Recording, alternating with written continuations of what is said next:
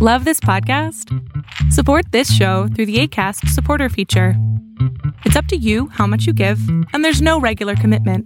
Just click the link in the show description to support now.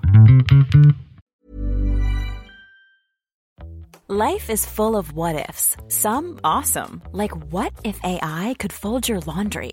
And some, well, less awesome, like what if you have unexpected medical costs? United Healthcare can help get you covered with Health Protector Guard fixed indemnity insurance plans. They supplement your primary plan to help you manage out of pocket costs. No deductibles, no enrollment periods, and especially no more what ifs. Visit uh1.com to find the Health Protector Guard plan for you. Many of us have those stubborn pounds that seem impossible to lose, no matter how good we eat or how hard we work out. My solution is PlushCare. PlushCare is a leading telehealth provider with doctors who are there for you day and night to partner with you in your weight loss journey. They can prescribe FDA-approved weight loss medications like Wegovy and Zepbound for those who qualify. Plus, they accept most insurance plans. To get started, visit plushcare.com slash weight loss. That's plushcare.com slash weight loss. Hiring for your small business? If you're not looking for professionals on LinkedIn, you're looking in the wrong place. That's like looking for your car keys in a fish tank. LinkedIn helps you hire professionals you can't find anywhere else, even those who aren't actively searching for a new job but might be open to the perfect role. In a given month, over 70% of LinkedIn users don't even visit other leading job sites. So start looking in the right place. With LinkedIn, you can hire professionals like a professional. Post your free job on linkedin.com slash people today. What's your message to Democratic voters out there who said they voted for lawmakers to protect voting rights, turn the tide on global warming, lower prescription drug prices, reform police departments, raise the minimum wage, tackle student debt, and have gotten none of it? Our message to them is that we're still fighting for absolutely every component of what you just listed. And that uh, right now uh, we're dealing with the realities of the fact that we have uh, a very slim majority uh, in the Senate and in the House uh, that makes things more challenging than they have been in the past. I would also note, and I bet a lot of Americans who have conveyed their advocacy for a lot of those issues, issues the president cares deeply about, uh, have also cared deeply about getting the pandemic under control, have also cared deeply about ensuring schools are open across the country, that small businesses are functioning, that our economy is up and running. And those have been the top issues uh, basically in every piece of data we've seen across the board. So the message uh, from the president to them is he is committed to continuing to fight. Uh, you heard him say this week that voting rights, uh, the rights of people to express their views at the polls, uh, is something that is fundamental to him, and he's going to stay at it.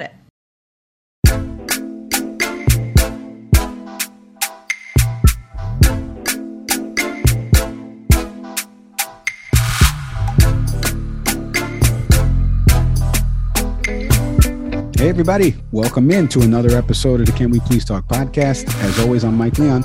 And I'm Nick Saveri. On the program today, ugh, those damn Democrats, Nick. You know, we're going to talk about Democratic messaging. The 2022 midterm elections are around the corner. Uh, and we are going to have Marie Harf. She's a Fox News contributor, but also a former spokesperson for the State Department. She worked as an advisor for Secretary John Kerry. She worked for uh, as a campaign manager for Representative Seth Moulton. She's going to be joining us on the program to talk about everything Democratic messaging and how to combat misinformation and disinformation. More on that later on the program. But first, I say hello to Nick Saveri. Nick, our Raiders, Nick, that was a tough game yesterday. Uh, how are you doing besides that loss last uh, last night? It still it still stings, but it's funny. It comes down to a final drive, right? Like that's some, that's something to celebrate, man. Like that's it was the story of that season. Like they, for as bad as they played in the first half, all the penalties, everything, you still have a chance to win it at the end. Um, there's a lot to build on. I I celebrate that, but yeah, now the the off season malaise begins just begins later yeah. than it normally does. So none of these are in the text messages that you sent to me yesterday, angrily uh, doing that. So just to let oh. our audience know. oh yeah, no, I full disclosure, I assume they lose every game. Like right, I just right. that's but listen, fairness to Raider Nation, I've said that since you know for a while, and they've won since. So consider right. me your you know your negative Nancy good luck charm. How's everything else besides that? Good. Yeah, just keeping keeping safe. You know, um, you know, we're seeing a rise in cases in this area. My wife, obviously, at the hospital, is just being mindful of it. So, yeah, there's that. About to yeah. plan my trip. So, um, Well, well it. it's funny enough. We have a, a doctor coming on the program in the coming weeks. Dr. That's Paul right. Offit will be on the show. Uh, he's the head of the children pediatrics over at Philadelphia Hospital. Also, CNN contributor. He's written a couple books as well, and um, the the rotavirus vaccine. He's the founder of. So he's going to be coming on the program. So if you have any questions, uh, if you have any kids out there that you're listening to this program, and you know you're a little bit hesitant about giving the kids the vaccine, or or your kids have gotten vaccines, you're you're you're questioning about whether they should get a boost or something like that. You have questions. Email us. Can we please talk podcast at gmail.com? We've already gotten a, a, a few uh, listeners out there that have asked questions. Uh, and so we're compiling those and we'll be asking Dr. Offit that. That'll be in our next episode. But first, let's focus on this episode. Uh, we teased at the top, Marie Harf will be on uh, in the next segment. You heard the clip earlier on uh, at the top of the show from uh, White House Press Secretary Jen Psaki talking about uh, democratic messaging right why should democratic voters you know not be so upset because of some of the different things the bills that the democrats are trying to pass and they do have a simple majority i want to play a couple clips um, before nick and i kind of dive into this about joe biden recently spoke in georgia about voting rights and the importance of that. And then there was some back and forth on the Senate floors about the filibuster and the voting rights legislation. So we're going to play some clips here from Senate Minority Leader Mitch McConnell and then Kyrsten Sinema somehow trying to make a point in her soliloquy recently on the floor. Take a listen to these clips. Pass the Freedom to Vote Act. Pass it now, which will prevent voter suppression. It's also time to pass the John Lewis Voting Rights Advancement Act.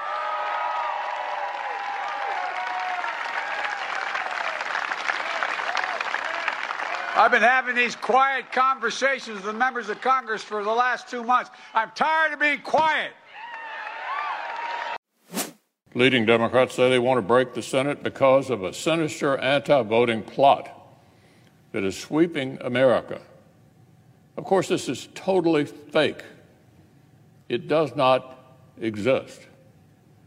The current control of Congress and the White House were decided in 2020 by the highest turnout in 120 years. 90% of 94% of voters said voting was easy. More Americans say current voting laws are too lax than say they are too restrictive. Eliminating the 60 vote threshold will simply guarantee that we lose a critical tool that we need to safeguard our democracy from threats in the years to come. It is clear that the two party strategies are not working, not for either side, and especially not for the country. Now, it's comfortable for members of each party, particularly those who spent their career in party politics, to think that their respective party alone can move the country forward. Party control becomes a goal in and of itself. Instead of prioritizing a healthy, appropriate balance in which Americans' diverse views and shared values are represented. All right. So, a lot to dive into there. Um, first, let's start with President Biden's speech. Nick, uh, your your takeaway on President Biden's speech recently in Georgia about voting rights and the need to pass voting rights legislation at the federal level that can kind of guarantee uh, things for people that don't want to go to the ballot, voter ID measures, et cetera, et cetera. Uh, give, give me some of your takeaways from hearing President Biden's speech recently. Honestly, it's a little. It feels, and I, it feels a little too little, too late for me. Um, you know, he came into office January 2021. This has been something that we've talked about for a while, um, especially when you start seeing rollbacks in in some states about trying about just fundamentally making it hard to vote. Um, most recently in Wisconsin, we just saw a judge overrule boxes that those boxes aren't th- there's no reason to have them. These are for mail-in votes, folks. If you were one of those that um, during the previous election had gone over to like, you know, post office or something and you saw like a box for your ballot, you could just drop it in and keep it moving. State of Wisconsin trying to rule that out. Ask yourself constantly, why is someone making it harder to vote? And if your argument is something to the effect of voter fraud, then I would ask you to present data that proves it. Because the only time it ever seems to come up is when we seem to see that Republicans are the ones trying to game the system. And again, this isn't about partisan. That's simply fact. If you look at who's what people tend to come up in this, not to mention we've had an attempted election fraud from the previous administration. That all being said, Biden's on the stump now for this. But I would ask where this has been a year since you've come to office. This should have been very much higher on the docket. Now, to be fair, you've had Afghanistan, and there's so much. I mean, if we really step back and look at the administration and what they've walked into and this thing called COVID, right? But yeah, this does feel like you're running late on this, and the timing of it between what Senator Schumer is trying to execute on the floor of the Senate, um, Senator Sinema's recent comments, Democrats are coming late to the table for something that many, many voters had said from jump you needed to be on top of earlier. I mean, there's so many things they're trying to get past. It's it's insane to think that Biden's already been president for a little under years of this taping. But I want to read you real quick. A, a Politico Playbook poll recently came out where 68% of Democrats think that there should be changes to the Electoral Count Act. Right, uh, 50 percent of independents polled in that poll uh, agree that there should be some changes. 44% of Republicans polled in that poll feel like there should be changes to the Electoral uh, Voter Count Act. Now, what about the Democrats' Freedom to Vote Act, right? Uh, expanding access to early voting. 65% of people polled in that poll support it. 23% oppose uh, the others. If you don't get the other percentage, that means they, they decline to make a, uh, what you call it, an election there. Uh, expanding same day voter registration. 56% of people s- support it. Making election day a federal holiday a lot of people have talked about that. I i still don't understand. There's other countries there's other precedents where other countries make election day a federal holiday. 61% of people polled in this Politico Playbook poll want uh, election day to be a federal holiday. I mean who doesn't want another federal holiday right? Um, so there's a lot of uh, of people that that want this and there's support for it you heard uh, Kyrsten Sinema's comments there about ending the filibuster what do you make of what she said overall? Because there is truth to it, but then there's also precedent for circumventing it, right? Like if you do get rid of the filibuster, right, and then you lose your chamber of Congress in the next election, you are subject to Republicans doing whatever they want. The problem is, shouldn't it be like, well, I'm in charge now. So if we get rid of this, we can pass whatever I want, and I'll deal with the consequences later of if they take over. Wh- where do you lean in that in that regard? Remember what remember what President Trump had tried to do very early in his administration when it came to the Affordable Care Act that we know as Obamacare. There was a concerted effort to get that removed, and it got down to the Senate floor, and um, you know, and former senator, now deceased, obviously, John McCain, had been a deciding vote to not support this. But President Trump knew enough to focus on the now. And again, you all know me. I'm not obviously a fan of the former president, but I do respect the sense of urgency. And this is something Republicans tend to have over Democrats this idea that the fight never ends. This is the fundamental difference between voters of these two different parties. Republicans keep coming to the fight, even when they're in the majority, because the narrative for them is constantly we are losing. We're losing this country. That's what you get gets the base stirred up, even when it's there's no factual evidence to back that. Democrats show up when it's convenient. You know, and we wait generation after generation after generation when when we need hope and we need another Kennedy or we need another Obama, and then suddenly we all come because Republicans magically figure out how to foul things up again. Right. Again, uh, this is not even so much about partisan politics the data will tell you this. Like you look at previous economic recessions from 1928 or 29 to now, it almost always happens under a Republican president. Why? Because you have to question how you deregulate. You have to look at how you let the markets handle themselves. As a country, we we struggle with that. Anyway, but and to what the what the press secretary had said, the problem is, and to the person who said I I asked for all these things not being met. Hey, buddy, recognize slim majority and tell your friends to vote. Seriously. If you are left leaning, if you are between the ages of 18 and 25, if you are dumb enough to think that simply just posting a retweet or simply using social media show your ire, folks, I'll give you the simplest example. I've said this to Mike and I've said this to tons of people I've run into. over the winter holiday break, just before Medicaid or Medicare, I always get that one mixed up, went comfortably through funding through the Congress with no opposition. No opposition. Student loan debt is always the argument. Can't get it done, right?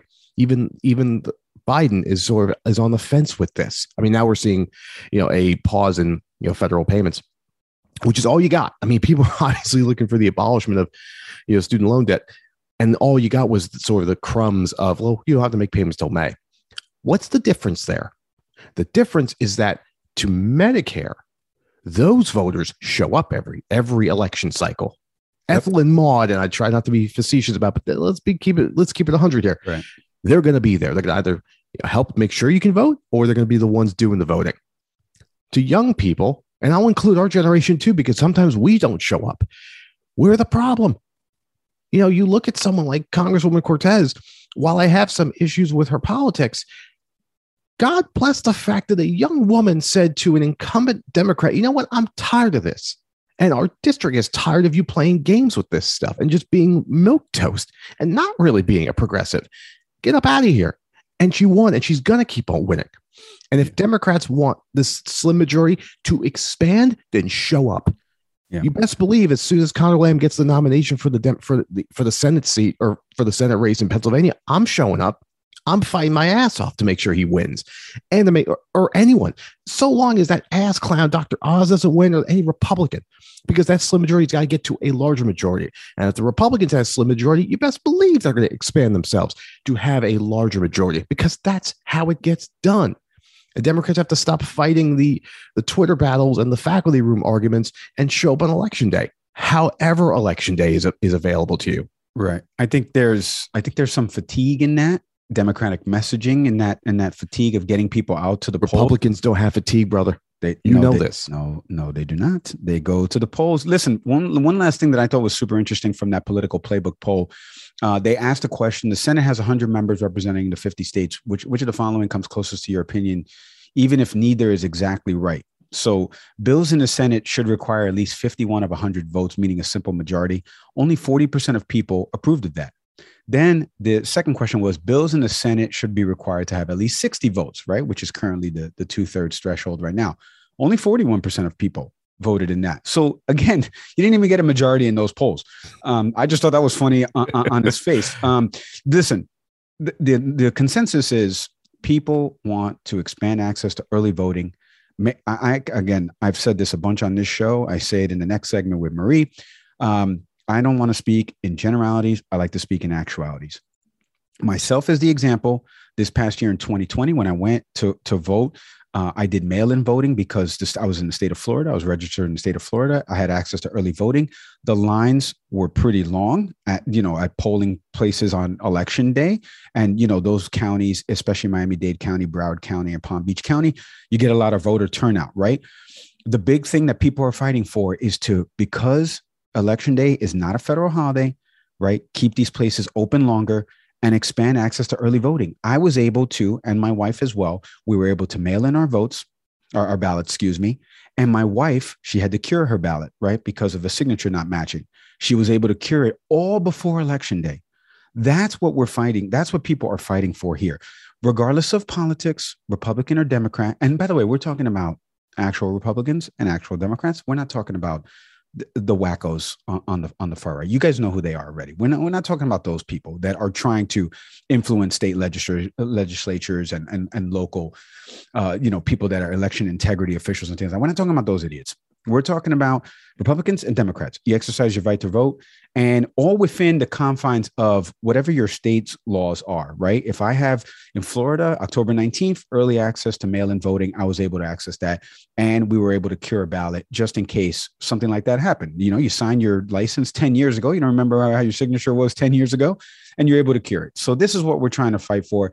But I, I you made a couple great points there. And I think the overall takeaway was really the fatigue about this, right? Because of the messaging. Democrats don't get stirred up unless there's like one big unifier, whereas Republicans have this phenomenal messaging system through their media channels right now, but also they're all on the same page, polit- uh, politician wise, with the talking points. And in the next segment, nobody better. What a segue, Nick. In the next segment, Marie Harf, a former CIA officer, a former spokesperson for the State Department. She was an advisor for John Kerry.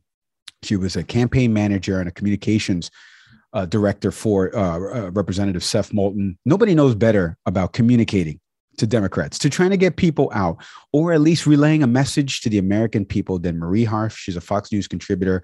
In the next segment, we're going to talk about Democratic messaging, all of this with Marie right after the break.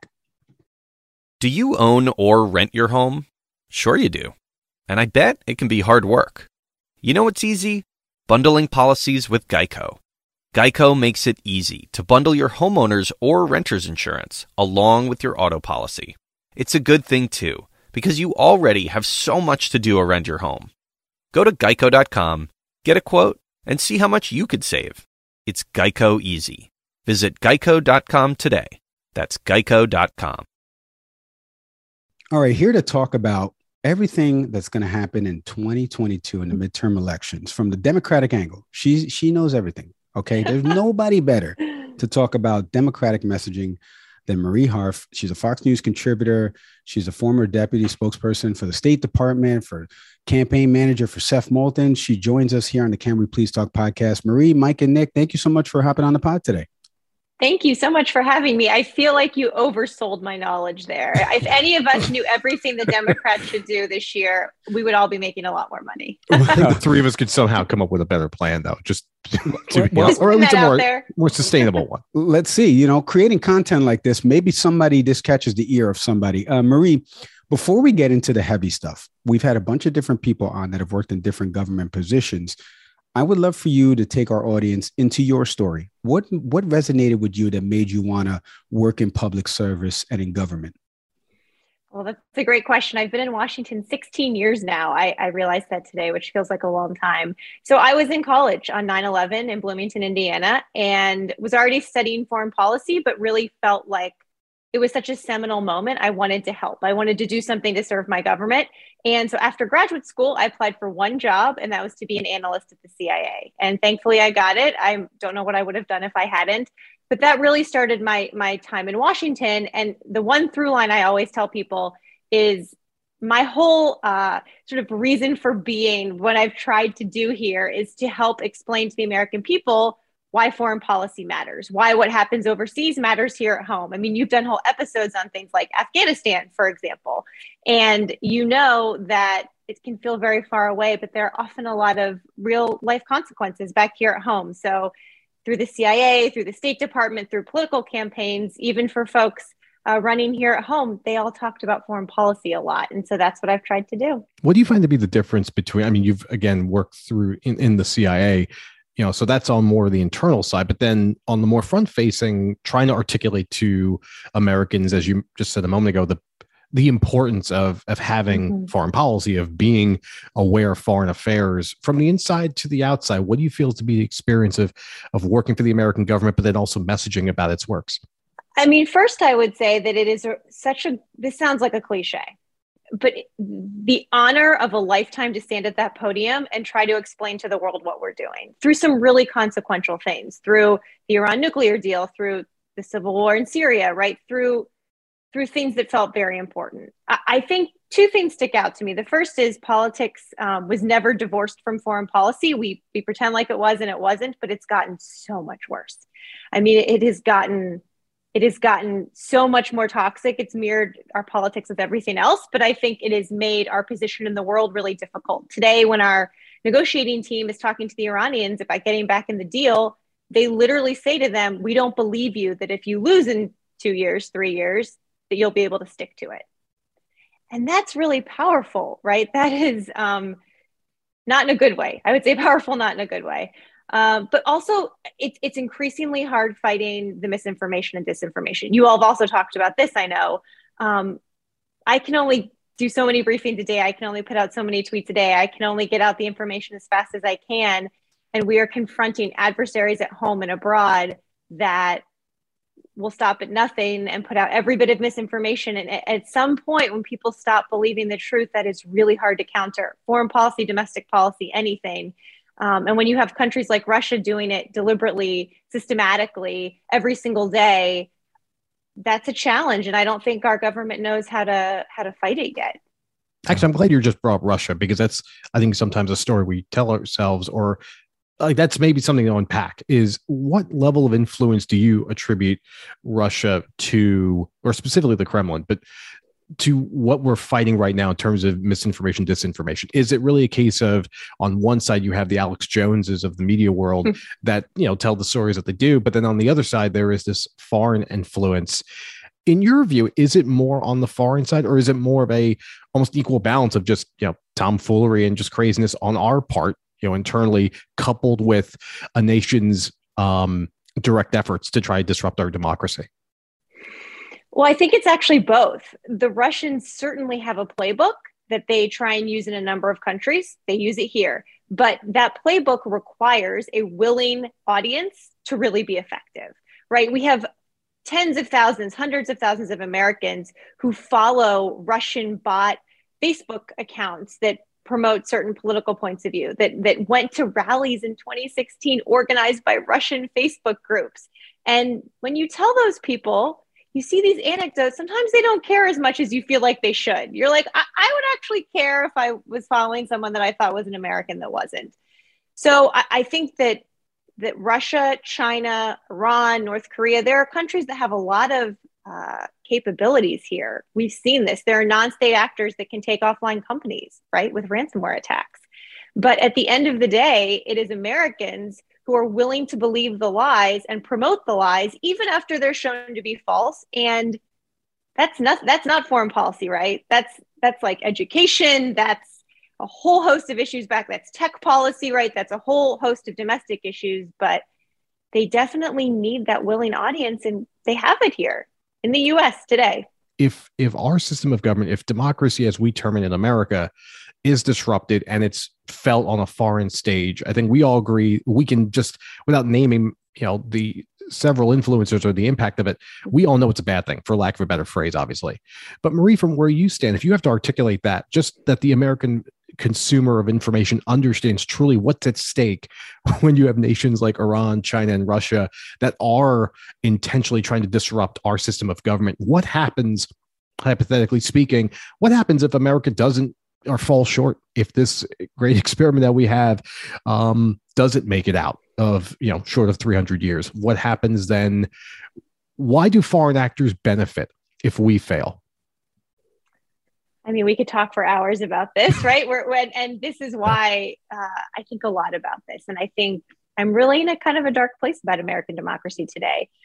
I think that countries like russia want us to be in chaos right? They liked Trump, but above all, they like chaos and they like us fighting against each other. They like us expending our political capital in ways that make it harder for us to do things overseas, right? And so they want, um, they don't have, you know, we, they don't have the, uh, need to get their parliament or whoever to sign off on every time they want to do something overseas, right? They just do it because that's their that's their form of government. And they want to show i think also to people in their country and around the world that democracy doesn't work that well right? I do believe what joe biden says when he says the sort of the fight of our time right now feels like autocracy versus democracy. And democracy has not shown people around the world that it always can deliver right? Talk about income inequality. Talk about our healthcare system. You know democracy is messy and it's hard. And putin and his friends and some of those friends are in the us by the way um, make the case that like maybe men are better and maybe autocracy is better and maybe that chaos is bad for you. And yeah maybe you can't vote in russia but like you also you know don't have riots in the streets or whatever their propaganda is.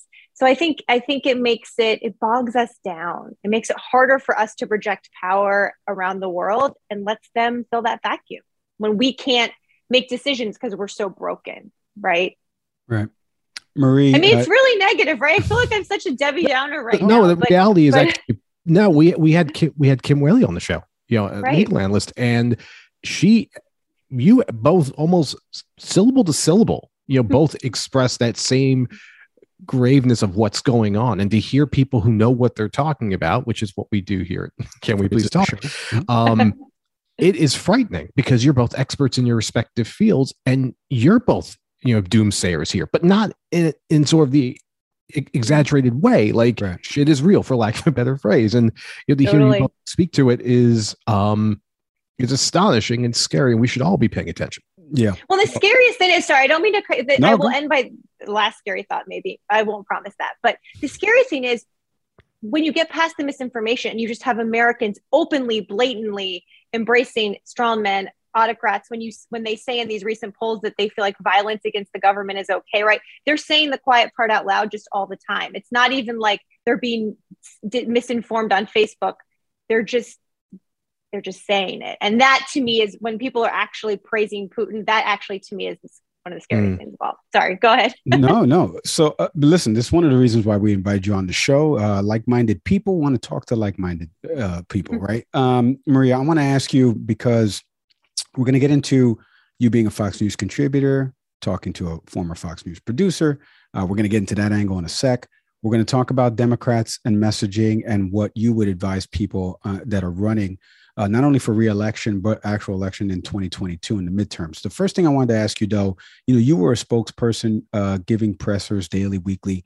Jen Psaki's going to be leaving soon. Uh, can you take people inside? Speaking of messaging, how tough it is to go out there with some notes and address the press and give the information because I think to the outside people, I hate speaking in generalities. Let me speak in actualities. To me, I work. I've never worked in government, right? But I know that corporate America compartmentalizes this thing, right? What the CEO says to the head of a department trickles down, trickles down. Don't give this out, don't give that out. Now this comes to your world and you have to go out there and answer questions about it. How tough is that role and and what Jen's doing uh, up there and the many different people that ran through that last job uh, during the Trump administration? How, how hard is that job? Take us inside that. Yeah, I mean, first of all, kudos to Jen for bringing back smarts and stability and sass and all of that to that podium. Um, but it is a, you know, it's a pretty stressful job because you never want to make a mistake. Eh, mistakes have consequences right? At the State Department, we would have Bibi Netanyahu or the Russian foreign minister call and complain to Secretary Kerry about something Jen or I said at the podium, right? That and that's annoying. That but there are real consequences to these things, right? And you don't ever want to make a mistake. And you feel because you're representing the president or the secretary or your country. I mean, you don't not that you ever want to get anything wrong, but you really don't want to get anything wrong. And, and the biggest and most important thing is that reporters know that you know what's going on right? The worst case scenario, you, we see these stories about some of the Trump press secretaries who barely met with him, who weren't in the room. People know Jen is speaking for Joe Biden, right? People knew that Jen or I had a, a really good relationship with the secretary. We were in the meetings, we knew what was going on. Uh, you know, I think press people are best when they're, we're not talking point monkeys, right? We're not just given a piece of paper and we read it out loud. It's, you're part of the policy doesn't exist in a vacuum, right? It doesn't exist separate from the conversation and the public, the conversations that you have. And so you are part of the policy making process every single day. That's why Jen is so good at her job because people know she's in that room, right? But it is, I mean, it is a, it is an exhausting job, and it is um, under the best of circumstances. I can't imagine doing it with the COVID pressure on top of it, and you can't ever think strategically you really are like it's it's the it's the the tyranny of the inbox right? And so that's why the white house has a comms director too and that's why there are other people that do that. But yeah it's uh it's crazy all the trump people that went through it too. It's, yeah. it's amazing some of the people who held that position. Yeah. Well I, you i'm so glad you said talking points monkey because I don't have a transition for that or a segue. I'm going to try because okay. democratic messaging buzzwords socialism, communism, taking our guns. How come I can recite all of the Republican talking points and buzzwords, but I can't cite the Democratic ones? Why are Democrats always bad at messaging or at least getting all on the same page? Why is that? As somebody who's worked in messaging for campaigns at a State Department, why is that? Why why why is the other why is the other team? Not that we're on this team, but why is the other team yeah, yeah good at messaging?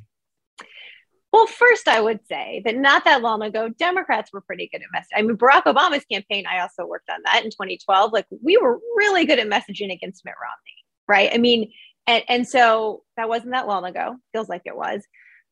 I think you just hit the nail on the head with a couple of things, though, that right wing media, and I would argue most of the Republican politicians in office are unable to be shamed and are and I I don't mean to sound over the top here are willing to lie sort of repeatedly.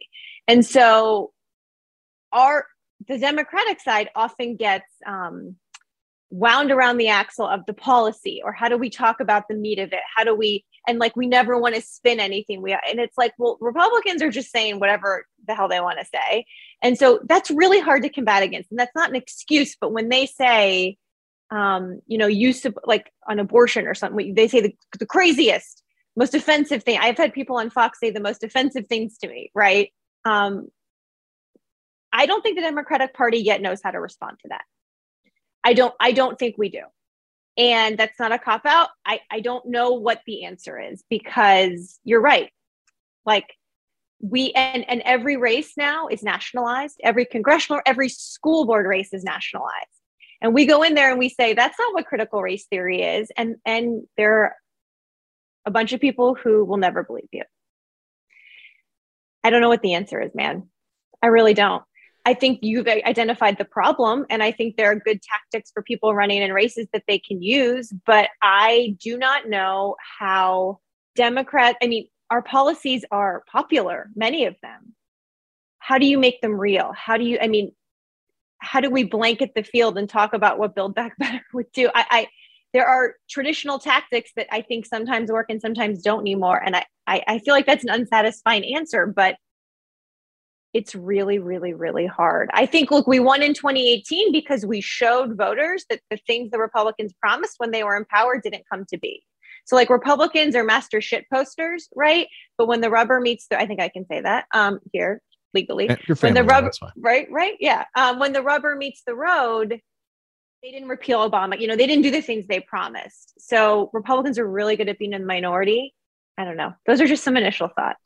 Marie, it's a complicated question you know, and and by the way, I also think, and you can agree or not, uh, before you go, Nick, there's more money in talking about the problem than solving the problem. It's kind of why we started the show, not really for the money part. It was more of the misinformation, disinformation. And I and, and I worked as somebody who was at that network, right? On the mm-hmm. news. You know this. Mm-hmm. There's a news division somewhere in there. It's hiding mm-hmm. somewhere under Tucker mm-hmm. Carlson's pants, but it's there, right? And it exists. But those people are not watching between 9 to 11 or at 1 p.m. with John Rob. They're not watching during those periods. They're watching between 8 to 11. So and that and then that's the problem that kind of now disseminates and we just recent rating numbers just came out. Fox again blew out competition out of the water in the primetime slots over 1.4 million viewers, right? Where CNN's viewership has dipped and MSNBC's viewership has dipped. So we get into messaging, it's like, well, the numbers are down on the liberal channels right? They're up on the right wing channels. So how do you stop the guy who's just making up stuff? And and there's a famous saying, you know, don't ever get into an argument with an idiot because to the outside world, the people won't know the difference.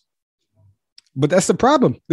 now we have this this rise of people like that, you know, uh, from the from the right wing Republican Party and it's I don't know the answer either. I was hoping you would. well, look, but Joe Biden also won. Right. right? So, so, and a big question for me, I mean, I don't know if, how you all think about this is, is there a point where the Republican crazy drug, where there's too much of it, right? They keep having to one up each other.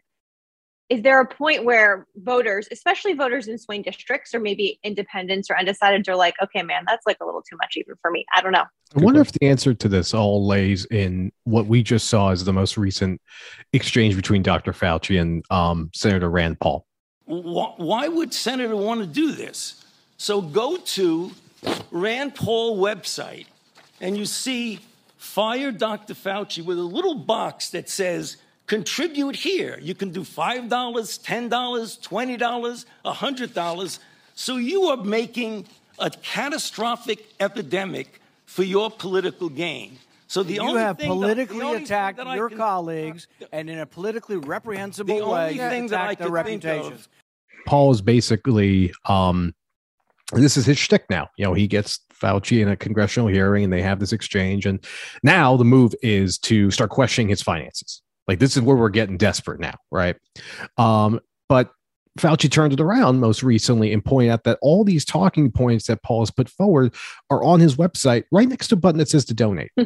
but I do, and what it also gets me thinking too is is part of this also, you know, when we think of the numbers, we think of how much Joe Biden won and the battle that lives in the suburbs now that we saw most recently play out in Virginia with the victory by Glenn Youngkin. Is it uh, is it about sort of identifying the two facedness of what of what conservatives are doing? Is it simply laying out the foolishness for what it is and letting voters then see that this doesn't add up?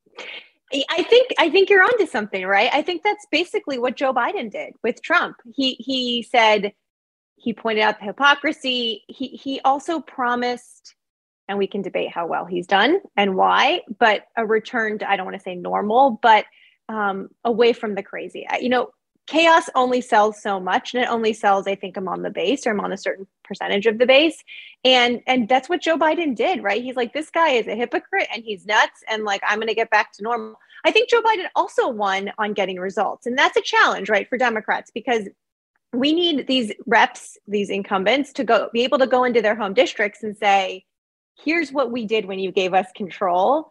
And like the filibuster and all that, they, like, that stuff doesn't really matter that much to voters. Like there are good excuses for why we haven't, right? Um, like Joe Manchin's challenges isn't going to win you many voters in a swing district in Michigan, for example. But I think I think that was part of it. But I think you're and and you both hit something on the head. Like Democrats also just need to start calling it like it is. We need to talk like real humans. We need to try and not fight the culture wars on their terms, right? We're not going to outgun people. We're not going to out conservative people. That's okay, right?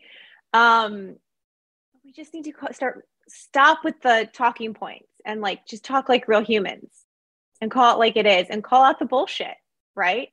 Um, and say like this is just say it, just say it, say it out loud. Um, and I, I don't think that'll win everywhere, but I think that'll win a lot of places.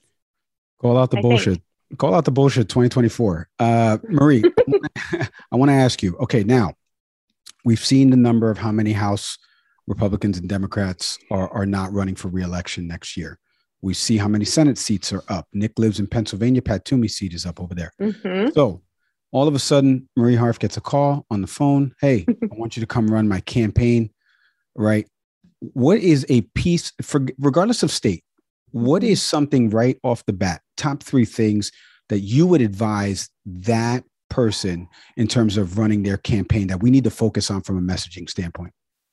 So I think first and foremost, Twitter is not real life, and I know that's a that's a caricature because I will do an addendum to that in a second. But like Joe Biden won the primary and the general because he got out there and he talked to real humans about real things in the way people cared about them.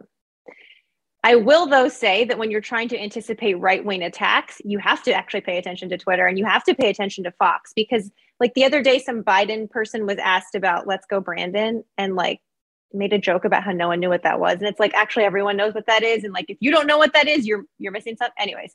So i think that um getting out there. I mean, especially in these Senate races, right? If we had just won North Carolina, if Cal Cunningham had won in North Carolina, if if Susan Collins had lost in Maine, I mean, I, I think Republicans nationalize elections, and in order to win some of these, we need to take take back the actual states on the ground. I don't think you can out organize some of the crazy, but I think in states like Georgia, you can, right? Um, and so that I, that's what i would say. And like get rid of the consultants. I mean as someone who now you know is not in the government anymore. But talk like a real human. Don't focus group stuff. Like you you know what people can and and don't and don't dismiss voters concerns even if you think they're crazy right? You have to have a way to talk to someone who's concerned about critical race theory. You have to. I'm sorry. I don't like that we have to have an answer that's if you're a politician on TV, I can poo poo it, right? But like if you're a politician, you have to be able to say, I hear you, like, let's talk about this. Some people won't listen, but you you have to have you you can't just dismiss the crazy. There's too much of it today. You yeah. an interesting point, an important point is that, and I think about um the nationalized messaging that's going on. And and I I like what you just said about thinking about local elections. And while I'm a fan of the the you know the energy that she brings. But I think of someone like Representative Cortez in in New York, you know, in district, I think it's District 15 or District 17. Um, but as a representative, at the end of the day, you simply represent a congressional district, right?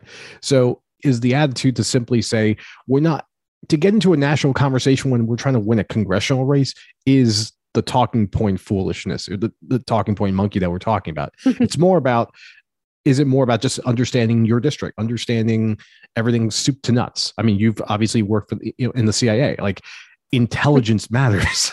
um, it is it just knowing knowing your district, knowing your constituency, and being able to talk about talk at them as humans? Absolutely, that's that's exactly right. But but the challenge is that you have to because Republicans nationalize elections, you have to be able to answer and move on because I think some of what, look, I live in Virginia now. We moved out to the Commonwealth after 15 years in DC. And part of what Terry McAuliffe did was every time Glenn Youngkin brought up something, he changed the subject to Donald Trump, right? Mm. And and so it looked like McAuliffe wasn't engaging. Whether or not we like it, a bunch of Virginia voters wanted to talk, and they didn't just necessarily want to talk about critical race theory. They wanted to talk about schools and their kids and education and whether they were open and what they were being taught.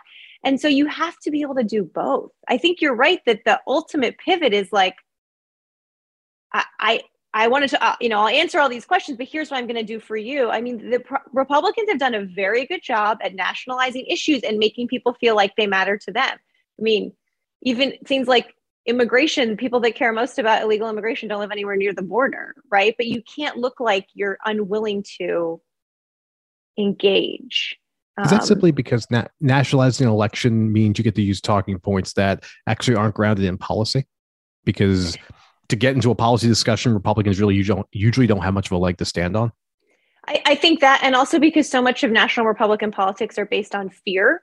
And I think fear sells and fear, fear often gets you elected. It gets you a lot of campaign donations. But look, Democrats have seen that campaign donations and nationalizing our elections doesn't win us elections. And we poured millions of dollars into Amy McGrath and Jamie Harris, all these people, God love them. I think they're amazing humans. We were never, sh- should we have invested that much in Kentucky? I don't think so. Um, right. I mean, that we could have used that in a bunch of other places.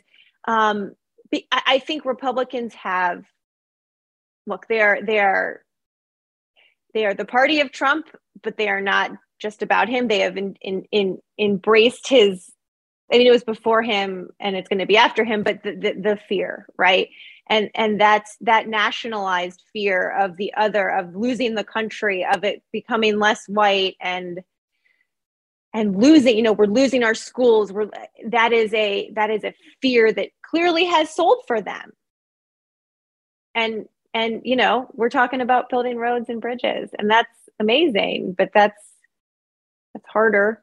it's harder the negativity always sells. Um, and let me tell you why it sells. Because as a former Fox News producer and a PA writer there for a few years, Marie, the reason I had you on the program was because, and when I reached out to old contacts back at Fox, I was like, need to get Marie's information. They're like, got to reach out to her directly. I was like, okay. So I got in touch with you and I've watched segments where you have gone on Fox News and just like I talked about in the first episode, like we've talked about in a bunch of different episodes with different people across the media landscape on this program, you need to diversify your news sources, right? It doesn't have to be the conventional three of CNN, MSNBC, and Fox. It has to extend to the NPRs, the Reuters, the Bloomberg Newses. You have to really consume and take a series of facts across. I want to ask you, though, before we let you go, why Fox News for you? As a former Democratic strategist, somebody steeped in Democratic politics, somebody that's worked in government before, what was it about going on that network? Because you know the times that they put you on, right? And we know which viewers are watching then unless you've been on the five recently, which I don't, I haven't, I don't know. But there, besides the five and eight to 11, there's not enough Marie Harfs going on that programming and you know that, and I know that, and mm-hmm. because I was a I was booking people just like you. so the the the normal rational news division that lives within Fox is between the hours of you know nine to twelve, and then you know one to three we sprinkle it in. What was it about Fox News that made you want to go on there and be a contributor, have programming like you recently had on, on that network? What was it about? Should I I should go fight the fight there where they are? What was it about going on Fox News that attracted you to go in there? Yeah, well, I mean, I started the day of Donald Trump's inauguration, right? The very first day out of government. And I, I joined Fox that day because I've one of the lessons I learned from 2016 was really that we just were not, Democrats were not reaching enough people with our message. I mean, I grew up in a small town in Ohio where a ton of people watch Fox, even if they're not conservatives or not Donald Trump fans, right? And so I felt like it was really important, particularly during the Trump years, to have a voice on there. If you know, you know the numbers, a huge number of people watch Fox, including a bunch of independents, including some Democrats. Um, especially, and, it, and it's a little less polarized during the news hours. And I felt like if they never heard from a Democrat, they would always believe the caricature. Or if they just heard from more fringe Democrats, I won't name any of them, but like that it's easy to believe a caricature about someone you don't know. I am not naive and I am not Pollyannish. Um, there's also a limit to that. There are certain shows that I choose not to do. There are certain people that I try not to be on with because I have to protect my own sort of, um, I don't know what the right word is, but mental health. Uh, yeah, but yes, I mean to, to put it bluntly, yes. Um, there are certainly limits to that, but but I deeply felt that people needed to hear from someone who was providing some other point of view, and that as Wellness Fox would give me that platform, while it wasn't easy, and there were times that I was very, you know, where things were harder than others. Um, I think COVID's been the hardest um, but but I thought that was important. And I know there are Democrats who don't think you should do it, right? There are there are people who don't think I should. Right. And I totally I totally get that. Listen, it's the reason why we started the show. Uh, you know, um, I worked there for two and a half years. I've been offered positions to go back to run Fox Nation, which you were you I know you had a show on, I believe.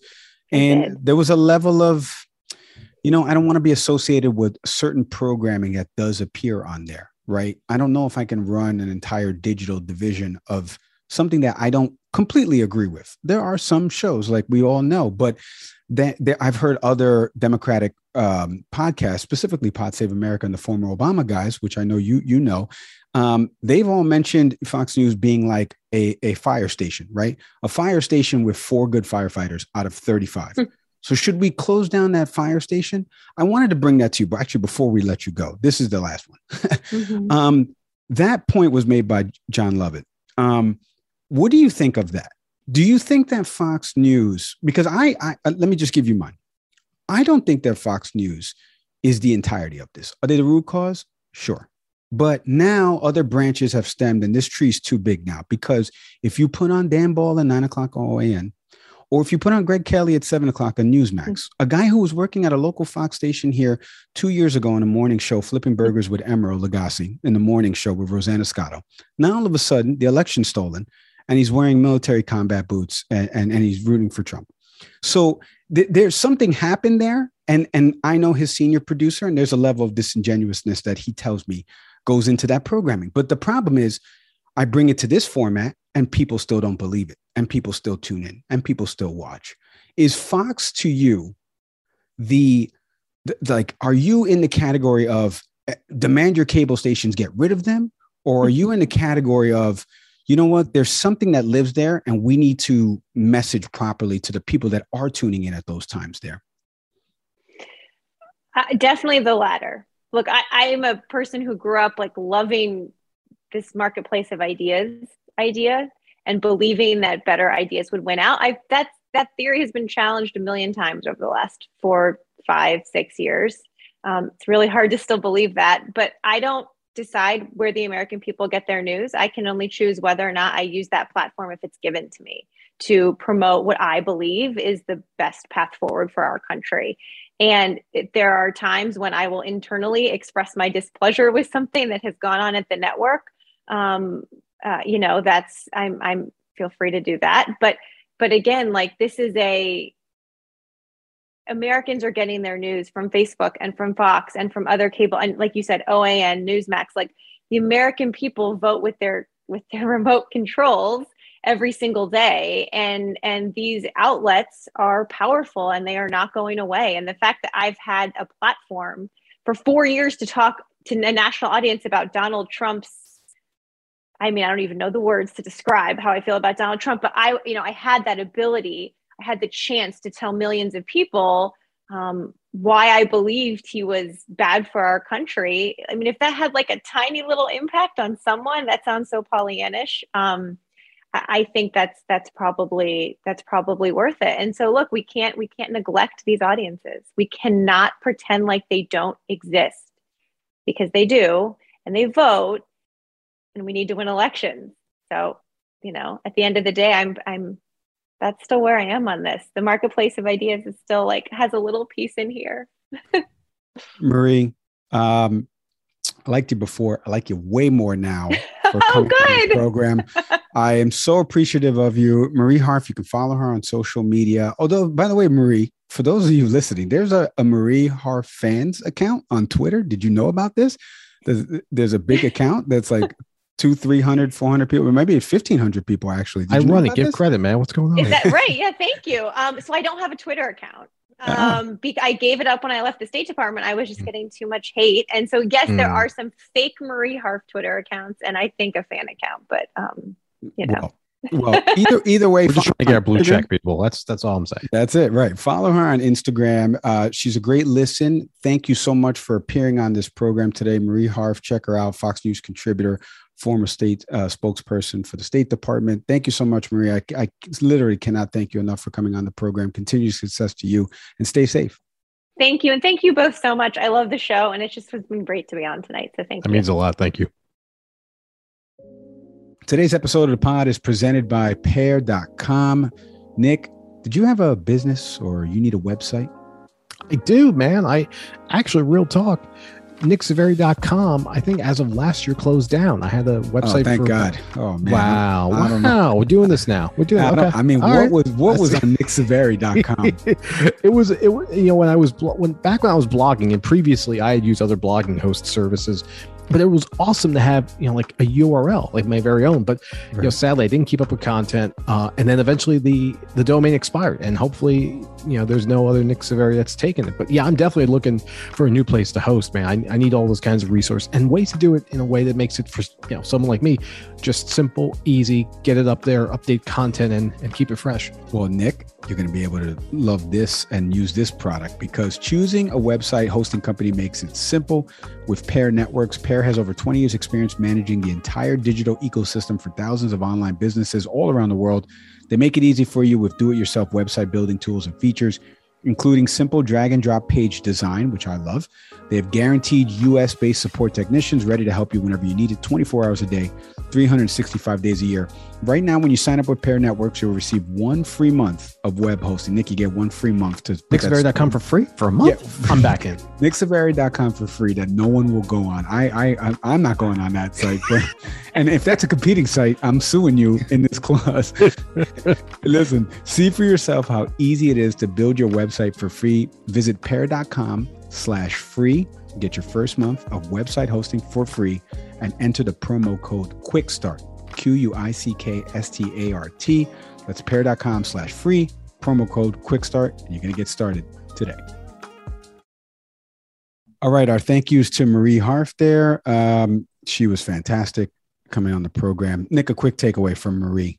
You know, at one point she had apologized about, you know, speaking of the threat to our democracy and, and, trying to sound exaggerated, or at least in her, that's what she was telling herself. And, you know, you and I brought up the fact that she's not the only voice that says that. And we've had Kim Wehle on the show who said verbatim the same thing to be afraid of what's going on right now um, with how our, like the protection of our democracy. And to have people in the field who know what they're talking about. And Marie does this from the standpoint of working for the CIA of all places. This, this is real, folks. Like yeah. these elections matter. The misinformation that you're seeing on social media and some podcasts out there, shout out to you know who, um, is is happening. Like real information needs to be there. And I'm glad you said it. Yeah. Listen, um, you can follow her, like I mentioned, on Instagram. Uh, if you want to reach out to Marie too, you know, let, let us know. We, we, have a way to put you in. Email us at can we please talk podcast at gmail.com. Uh, we can answer any questions you want or even put you in touch with Marie. For this show, IG, TikTok, Twitter, at Can We Please Talk Podcast, on Twitter at Can We Please Talk. Follow us, retweet, reshare. Thank you to ACAST, our new hosting platform. You can click on the, sh- in the show notes how to donate to this program so we can continue to bring you fantastic content. As always, we thank each and every one of you for listening to this show. I'm Mike Leon. Shout out to ACAST and one of our listeners who was on today in Marie Harf. I'm Nick Saveri. That's right. See everybody next time. Later.